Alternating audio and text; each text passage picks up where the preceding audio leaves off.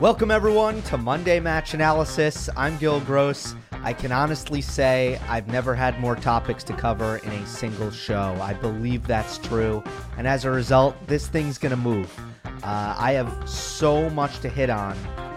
Djokovic stuff, I'm going to be quick on. Nadal's comeback in Melbourne, I'm going to offer my thoughts on that. And then ATP Cup. I have a million takeaways. I was up late at night uh, here in California um, watching all of the ATP Cup action. I was able to absorb a lot of it, and I want to run through a bunch of players. So if you're sick of the Djokovic stuff, uh, obviously you can stick skip ahead, and I will be getting to the uh, the tennis ball hitting topics um, in this show shortly. But I do want to start with with Novak. I've been updating the situation but here's my my broad thoughts at the moment on everything that's happened just zooming out. I don't think anybody looks good.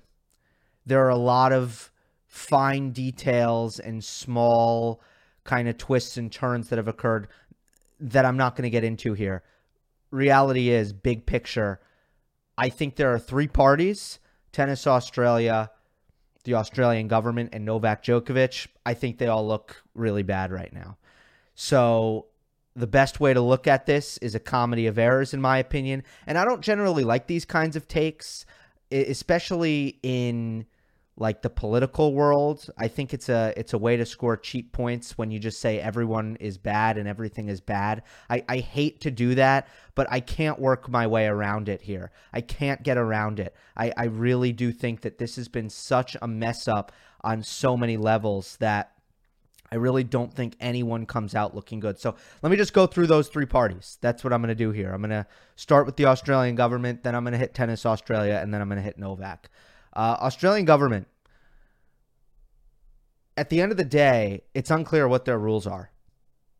Whether you agree with the rules that are unclear or if you or their overall outlook on COVID, which has obviously been stringent, uh, whether you agree or disagree with that, it's unclear what their rules are for entry and you can point to sources that say that if you've been if you've tested positive in the last 6 months that you're allowed to enter you can find other sources that say you're not. So you know regardless of what you think might be the clear answer there you know here there's not. There's no clear answer. Uh, there are vast differences in the way Novak was treated versus the way the other two people were treated using the same exemption. The other two were initially let in and they had their visas canceled. Novak was uh, initially canceled. Now he's been let in, barring a decision from Immigration Minister Alex Hawke, which is pending. So, of course, it's unclear what their rules are. You have two separate situations using the same rule that were treated completely differently. ATAGI, which has the authority federally, told Craig Tiley no in emails. That was reported by the Herald Sun. Members have since reiterated no. Victorian website says yes, but it's unclear if that's for domestic travel or international travel. Morrison said it was up for Vic- up to Victoria, changed his mind. The Victorian premier said uh, yes, that that the exemption is okay.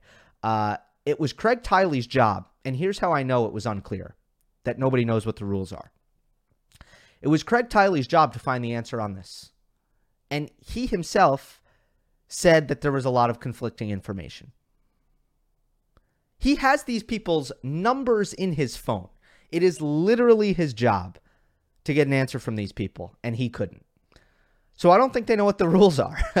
and I, I, I gather that throughout the situation that there have been instances where the federal government and the state governments have been disjointed and not aligned and fighting politically. I, I understand that to be the case in Australia. Certainly, certainly that's not the only place where that happens. Certainly, I've seen that in the United States. But the the confusion around this is so inexcusable, and obviously, part of the inconsistencies might come from obviously political motivation, political gains. Uh, but uh, that stuff aside, the reality is you create rules, you create laws, and it needs to be clear what those rules and what those regulations are. and it's not, and it's still not, and that's awful and that's inexcusable. Not to mention they didn't follow procedure when handling Novak's visa, and that ultimately caused the judge to overturn their initial decision to cancel the visa. Tennis Australia. Buck stops with them. You know, they're the oversight. Now, look, sometimes the leader gets blamed for things that happen on the ground and it's not fair. I don't think it I don't think this is one of those cases. They are the chaperones here. They are the people who communicate, they are the bridge between the government and the players and it's their job to make sure that everyone is clear on what's supposed to happen. Did Novak do everything Craig Tiley told him he had to do? There has been no evidence, no evidence that Novak didn't do everything Craig Tiley told him to do. And there were still issues. That's on Tennis Australia. The situa- the situation at the border was largely in my opinion their fault because again, there was nothing that could have been done. And that and the judge even said, you know, what more could Novak do? And that was the famous line I think from Judge Kelly that uh, ended up picking up the most traction. I I think that's kind of what it referred to, which is that Novak followed all the instructions here that were given to him, that were provided to him. Uh, but again, it, it was unclear what the rules were. It still is. Um, anyway, that's tennis. That's on Tennis Australia. Uh, Novak. As it pertains to what happened at the border, I see him as more of a victim. You know, that's that's my view on exactly you know what happened at the border. But then overall, wh- what does he look like? Zooming out from that, and there are a lot more questions. First off, he needs to explain the events of December sixteenth and the following days, where uh, you know he tested positive for COVID. Here's what the documentation says. Here's what we know right now we know that he tested on December 16th. We know that his the lab processed his results in 7 hours. We don't have verifiable proof uh, that, you know, where the uh, how fast the communication is. Generally, this stuff is automated. Uh, and once the lab processes your result, you get an email. Uh, that that's that's my experience. I've tested with three, four different things. But the U.S. is different from Serbia. I'm not going to make any assumptions there. But it got processed in seven hours. We know that. Here's what else we know. We know when Novak asked when he tested positive, he said December 16. Um, and and that was the date. That's when he said he tested positive. We know that Novak's brother Jorda, and I apologize if I'm not pronouncing his name right. I've never heard it said, but Jorda Djokovic and his father were asked about this and they ended the press conference immediately.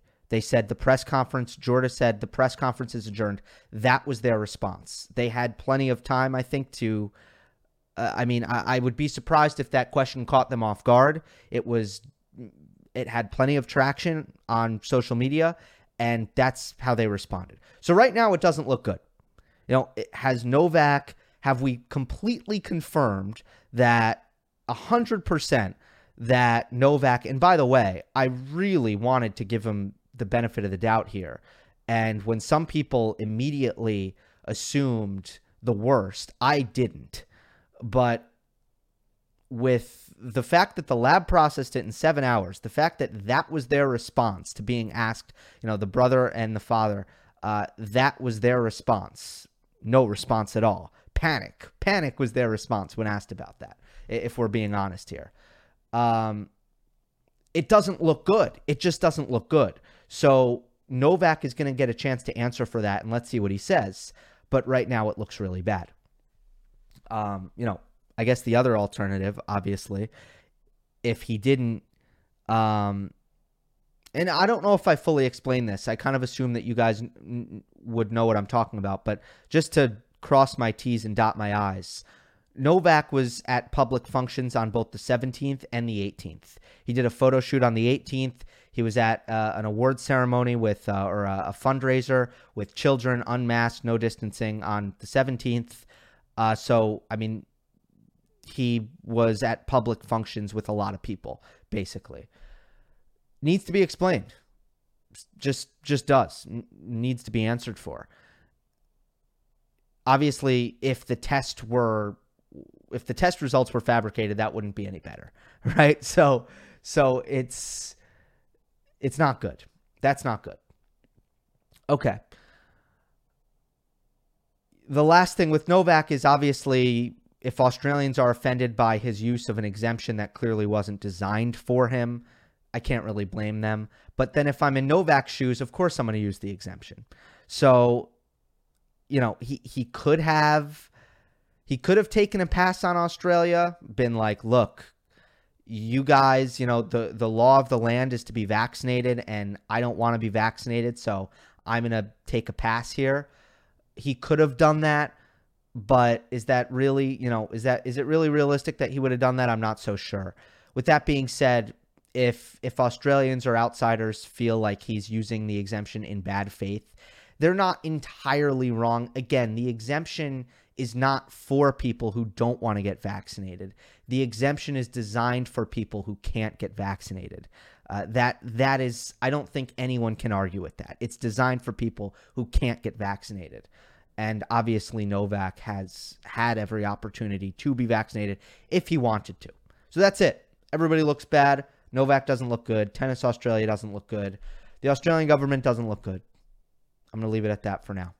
Uh, some people have asked about Novak tennis wise. I do think that he will be fine.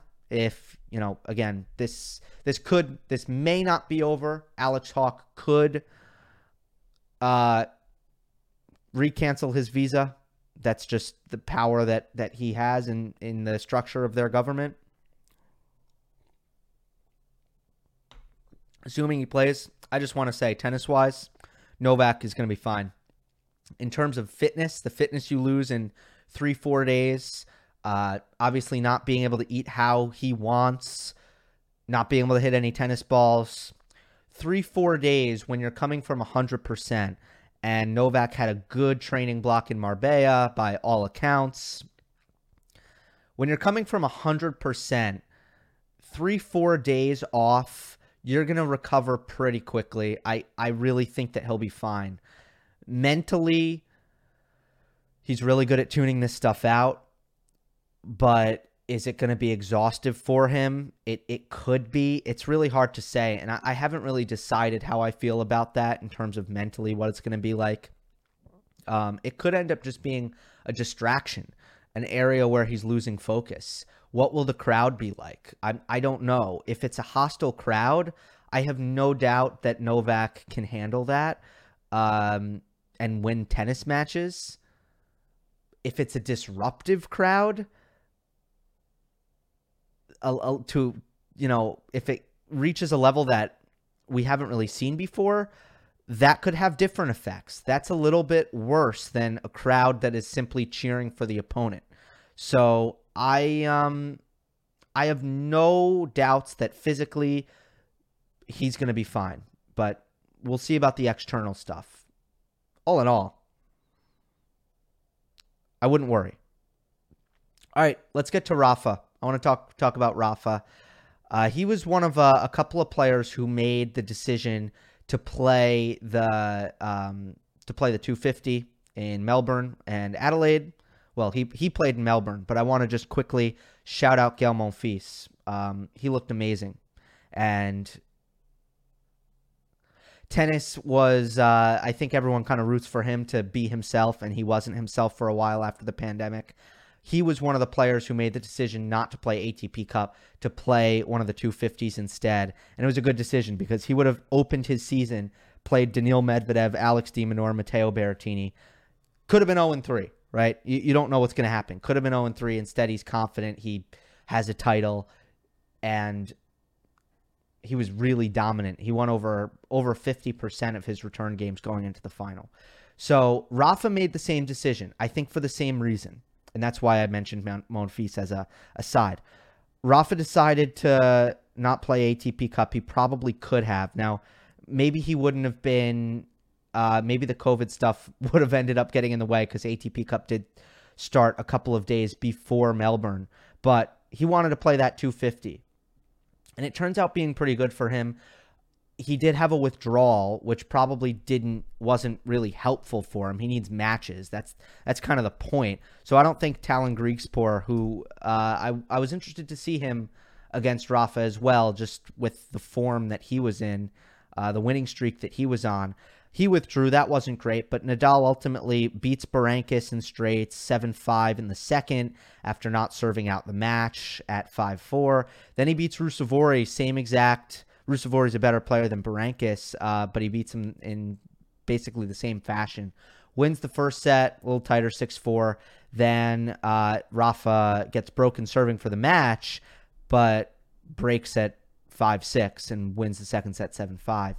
Then in the final, he has this unconventional, super interesting opponent in Maxime Cressy, who's a serve volleyer. Uh, they're back. They're back. Uh, it didn't die with Michael Llodra and Taylor Dent. Uh, we got another. Or, I mean, Feli Lopez is still around. So it, it, there was never really a point on tour where nobody was doing it regularly. But Cressy's the young blood. Cressy's going to keep the serve volley on every point alive. So fascinating opponent there. And Cressy was pretty bad at the start, really nervous. Nadal took advantage of that. Um, well, I mean, look, it was a tight first set, I would say. Then in the second set, Rafa finally kind of keyed in on a return game in a way that was really positive. Hit three return winners. That was the break. Um, took charge there. But ultimately, with Nadal's form, broadly speaking, I do feel like he was there for the taking. If he met the right opponent, I think he would have lost. His forehand just wasn't really dialed in. We've talked about it many times.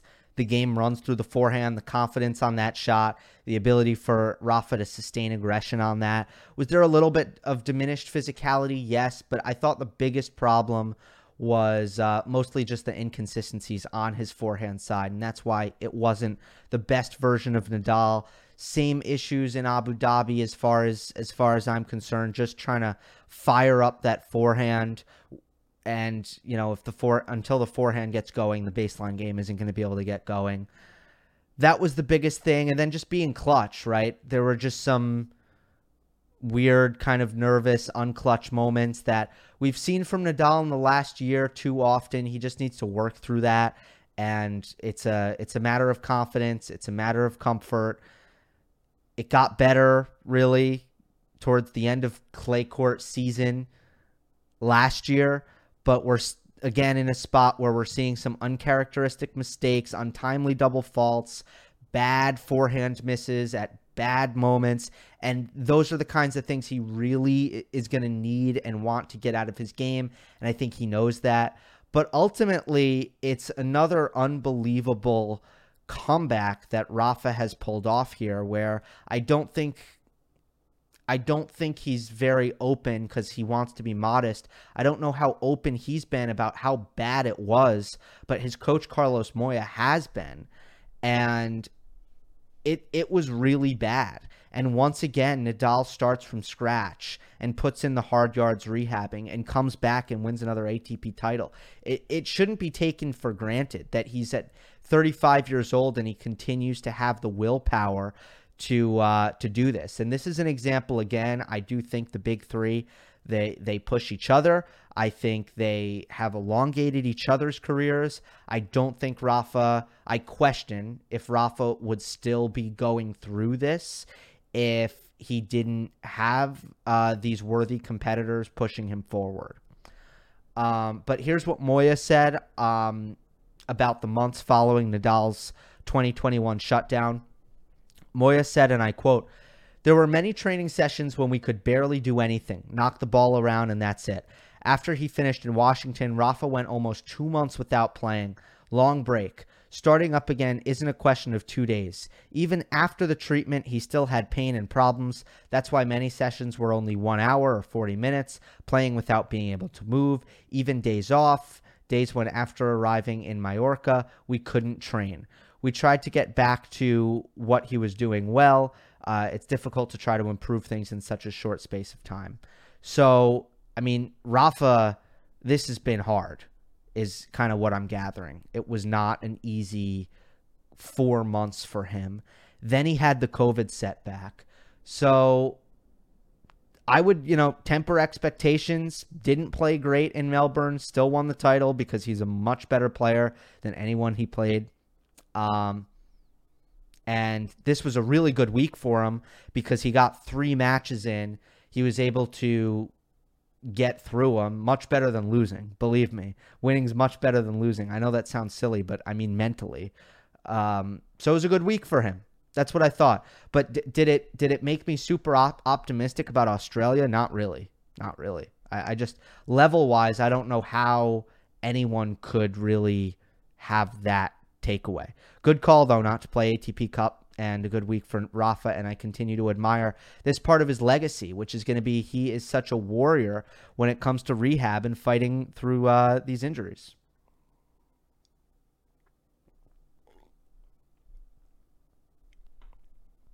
Checking the time, 20 minutes. Okay. 10 minutes rapid fire here, ATP Cup. I want to start with the biggest winner. Biggest winner to me was Felix. I can't really say enough. First of all, his shot tolerance and and his patience is going up and I think he's defending more. I think he's more patient. He's understanding that he needs to wait He's understanding that he needs to keep the ball in play for longer uh, periods of time. And is he still does his does his forehand still miss sometimes when he is in attacking positions? Yes.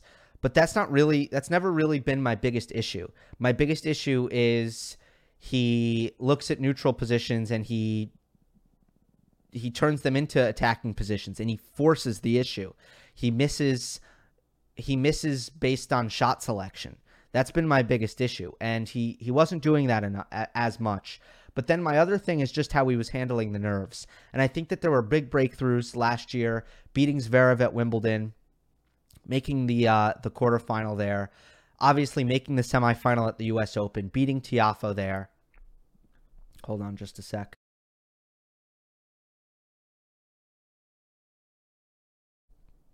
Those were uh, those were big breakthroughs, but this was a a, st- a step up, in my opinion. Obviously, he beats Zverev, and here's why I was so impressed with this Zverev win.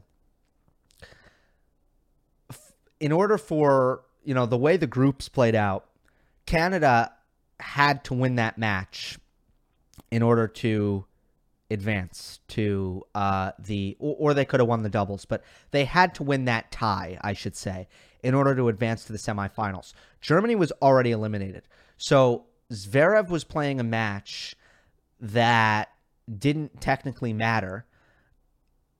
There was no real look ahead spot, so he was going to play as hard as he could. And Felix was playing a match with pressure. That's a horrible spot for Felix. I thought that was going to be a really difficult match for him to win, and he was able to do it. Then he makes the final, and let me backtrack. In the semifinal, he had a tough afternoon. Medvedev absolutely smoked him. He didn't know what to do. It, it, was he was totally outmatched. Then I thought it bled over into the doubles a little bit, but he, he got it together. He, emotionally and mentally, he had to kind of turn the page at some point in the doubles and, and play well for his team, and he was able to do that. So that was another hurdle. But then in the final, it was going to be kind of about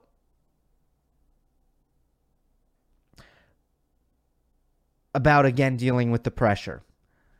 And obviously Felix has this 0 and 8 record in finals, 0 and 16 sets. This is not going to count against that record or for that record. It's a team event. So Felix is still 0 and 8. That was half a that was half a win. That was kind of a Felix win in a final. It, it was half. Again, not officially, but if you just in my opinion from a pressure perspective, you have the pressure of playing for your country, the pressure of playing for your team, and him individually once again knowing that that this was a final. Uh, that that F word, the F word, so to speak. And Bautista Agut, he's been amazing, and he's going to make you earn everything. Felix was un- unbelievable in that match. I mean, he ended up really ultimately what happened is he he broke RBA physically. Bautista just did too much running in that match. He was getting pushed around too much.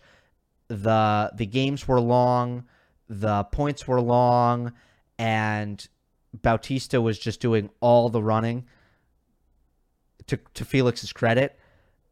And he broke. RBA broke physically, and then Felix was able to to come away with the second set and and the match. What a win though. I mean Felix to me is the winner of the ATP Cup. And next time he's in a final, it's going to be hard to not see any scenario where um where that's where what he did last week is going to help him mentally. I just I can't see it not helping him. I, I think it's a big breakthrough for him.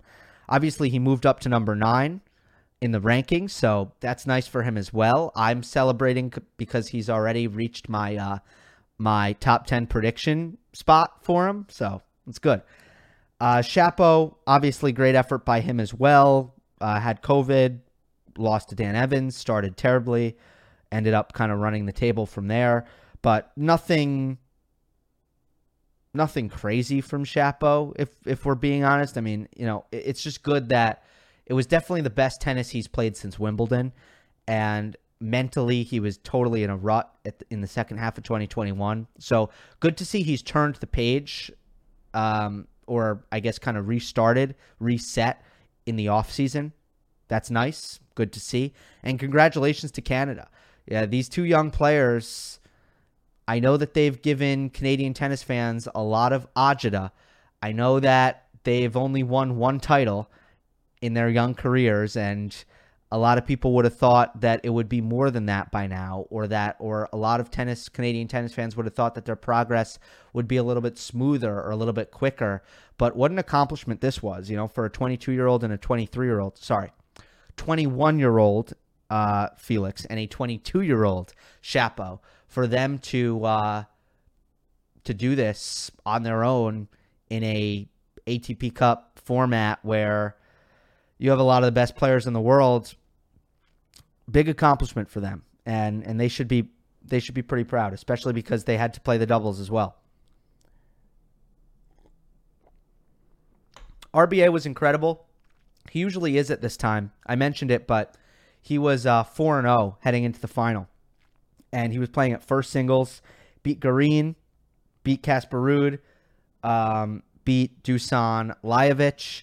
Then he beat uh, Diego Schwartzman. No, sorry, Hurkacz. Sorry, Hurkacz, which was a, a really good win. I mean, Hurkacz was playing incredible as well. He draws his confidence from from training, you know, mentally. A lot of players need to win matches before they feel confident. RBA feels confident in his training. And also, his game is obviously so physical that he feels fresh this time of year and it helps him. So, his record in January is incredible. It's so much better than it is in all the rest of the months. He has four titles in January since 2016, and that includes two years where he, he played ATP Cup.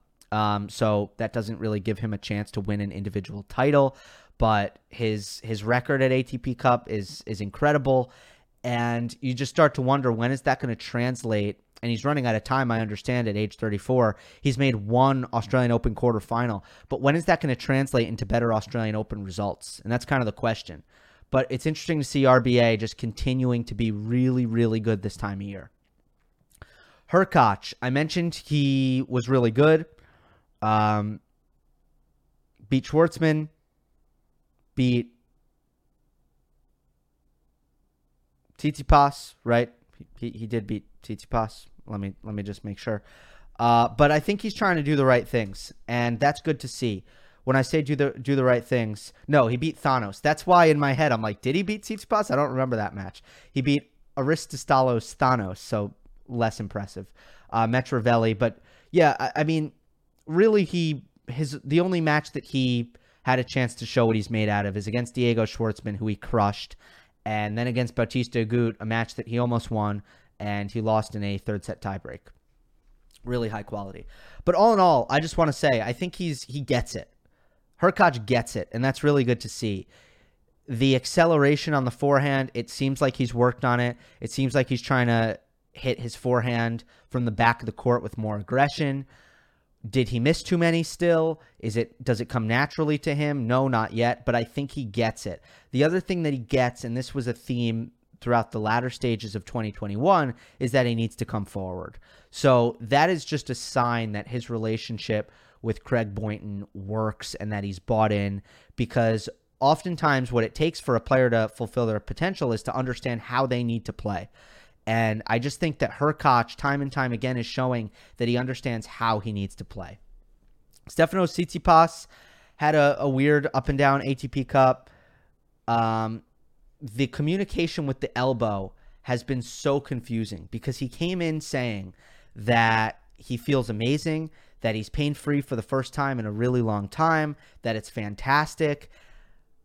And then it just wasn't. So, I, I mean, it's really confusing. He played the one match against Diego Schwartzman, and I thought he looked really good. Schwartzman, best match I've seen him play on a hard court, up there at least. Uh, that's how I felt about Schwartzman's performance. Tsitsipas looked fine. He, he just got tired, which is understandable. But for for two sets, I thought he looked very good. Then he got tired, or maybe a set and a half. Then he got tired, which is understandable. Uh, I think he's just undercooked at this point, Tsitsipas. But as far as the Australian Open is concerned, I'm so confused by the messaging. It came out that he was considering taking a, a wild card into the 250 this week. I don't think he's done that. So he's going to take it off. Uh, he played some of the doubles. That confused me. If you're trying to kind of take the load off, why play doubles?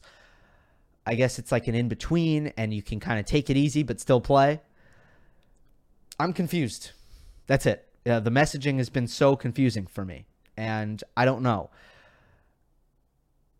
Long term, though, I think it's he seems fine because when he's been playing, the serve has looked good, and I, I'm pretty sure it sounds like that's the shot that puts the most stress on his elbow. So that's that's all I have to say about Tsitsipas. Um, I want to say that Fritz easily a top 20 player. He looks super good.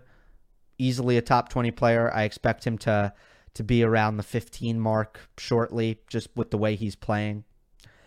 If you just look at Group C, which was the group of death, um, I hit on Felix, hit on Fritz. I want to get through these guys. Alexander Zverev. Not much to say about him, honestly. He looked he looked pretty good. Uh, Norrie, 0 and 3. Norrie went 0 and 3. No reason to panic. I don't really expect him to win any of those matches in particular is Zverev, Fritz, and FAA, and he just ran into really good performances. So no panic there. Daniil Medvedev, he was upset by Hubert Hurkacz. Uh, sorry, Hugo Humbert.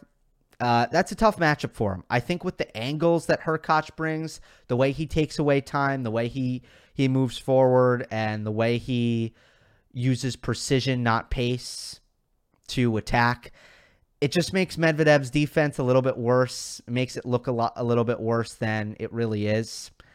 And the slice serve out wide obviously is an issue for Medvedev because he just can't cut off that angle or chooses not to. So that's a guy now who's 2 0 against Medvedev, who gets up for top 10 opponents. But other than that, Medvedev did look uh, really good against uh, Berrettini, and he looked really good against de Minaur. And then he looked really good against Felix. So you can't you can't read too much into the Humbert upset. He did physically go away in that match, but it's all right. You, you give him a pass. First match of the season. I still look, it certainly doesn't put to rest my concerns that someone can drag him into deep waters in a long five set match. I still I still have questions about that. It, it didn't put that to rest, but I'm not going to not going to lean on that in terms of making any argument. I'm not going to submit that as evidence for Medvedev having any physical concerns. Uh, but the offseason is very short, and that's something to monitor because he just didn't have, he only really had three weeks to prepare, prepare for this season, which is not quite ideal. Important tournament for Alex de Minaur mentally after the 2021. That was, I mean, he won two titles, but it was just not good. He was just totally inconsistent, losing record overall. And I think mentally, this was good for de Minaur to build up some confidence. He had, uh, he had some good wins here. Uh, Two guys who aren't really playing as good as uh, or as well as their ranking suggests on the negative side, Garin and Lajovic. Garin, he's not beating good players. He's 17 in the world right now, and I just don't think he's a top 20 player. And I, I don't like saying that about a guy. The ranking system is fair and just, generally speaking, but he's not beating top 50 players, much less top 20 players. So I'm just I'm not seeing it with him at the moment. He's got great physical tools. He's got a heavy forehand. He's got incredible speed around the court, but he's just not executing any part of his game on a consistent basis. The serve, the forehand, the offense, the defense. It's it's not there right now. He's not he's not beating he's not beating top 50 players right now. So his ranking just it it's inflated. And then another guy whose ranking is inflated, I think, is Lajovic, you know, who is Serbia's number one in absence of of Djokovic, and he's he he doesn't look good. He looks he looks old right now in the way he's moving. Just physically, he's not he's not I don't think giving himself the best chance and right now he's 33 in the world. So those are just two guys who I think didn't look good after I'm going through guys who did. Basilashvili picked up an injury early on, so I don't know what happened there, but bizarre tournament for him. I mean, you know, Georgia. It's actually a good segue. I want to talk about the format before I wrap wrap things up here. ATP Cup as a whole. First of all, it's missing the crowd. Um, obviously, there's a couple issues. There's oversaturation with Davis Cup and ATP Cup back to back, but just just like with Davis Cup, the way the way team competitions are really best is with great crowds. And in 2020 that existed. Next two years it hasn't. Hard to judge the competition in pandemic times without these crowds because it's all about crowds. But ultimately there there are issues. There are issues of fairness. I'm actually less concerned about that. Although I do think it's a discussion to be had. My bigger issue is with the entertainment um and there's some issues. There's some issues with this tournament with the way that the top players qualify. In my opinion, it shouldn't be like this. You have too many matches and too many players that don't belong to be playing a high level tour event or don't don't deserve and don't belong in a high level tour event and it kills the product especially when you have injuries and you have guys pulling out like Basilashvili and Tsitsipas Greece and Georgia are prime examples. They're teams that they don't have depth. And then even with Russia, now Roman Safiullin ended up being an incredible story, and it was awesome. But it was kind of lucky because you have a guy like Karen Khachanov who doesn't play the ATP Cup uh, because, I mean, you know what? I don't even want to go there because Russia's fine. Russia has plenty of depth, and it could have been a situation where a guy like Karen Khachanov not playing ATP Cup – and then stuff happens, and then really Russia could have used them, it it becomes a, a difficult situation. But scratch that. It's really about your your Greece's, your Georgia's, um, Chile. Chile has a challenger level player in, in Tabilo at number two. So does uh, so does Poland and Kamil Majchrzak. So it's a little bit better. But ultimately, I really do feel like there should be an averaging out of the top players. Norway with Durasovic at number two. There needs to be an averaging out of the top players. And I understand it's very hard to stomach a guy like Tsitsipas or a guy like Casper Ruud not qualifying for an event, any event, because those are players who qualify for each and every event as top 10 players. But if this is going to be a team event, then this is a team event and qualification should reflect that. You can't have so many matches that are terrible matches because one of the players doesn't really deserve to be in that position. And I want to say like, oh, there's going to be a great story with a guy like Safiullin, who's, but again, a guy like Safiullin is a challenger level player. That's completely different than someone like Durasovic or Metreveli of Georgia or Pervolarakis of Greece, who's a, like a sub challenger level player, an ITF level player. And it, it kills the product. And I just I just think it's not fair to some of the better players who can't play ATP Cup. And it, it rubs me a little bit the wrong way. So I just want to see the best nations compete in this format. And I, I I like the ATP Cup. I think it's a really good way to start off the season. I really do. I like the team zones kind of thing. I like the way I think more can be done with behind the scenes and stuff like that. But overall, I really do like it. And I think with a crowd, it can be an even better event. But you have to average out the top two or three players, and that should determine um, which teams qualify, in my opinion. That's my tweak. So I wonder if they'll do anything about that. Maybe, maybe not. Anyway, uh, that is it. That is all. I have run through everything that I wanted to run through different kind of Monday match analysis. I know normally I go in depth on kind of like one match, and I know I just threw a billion things at you, but that's how it had to be. Hope you enjoyed. Don't forget to subscribe. I'll see you next time.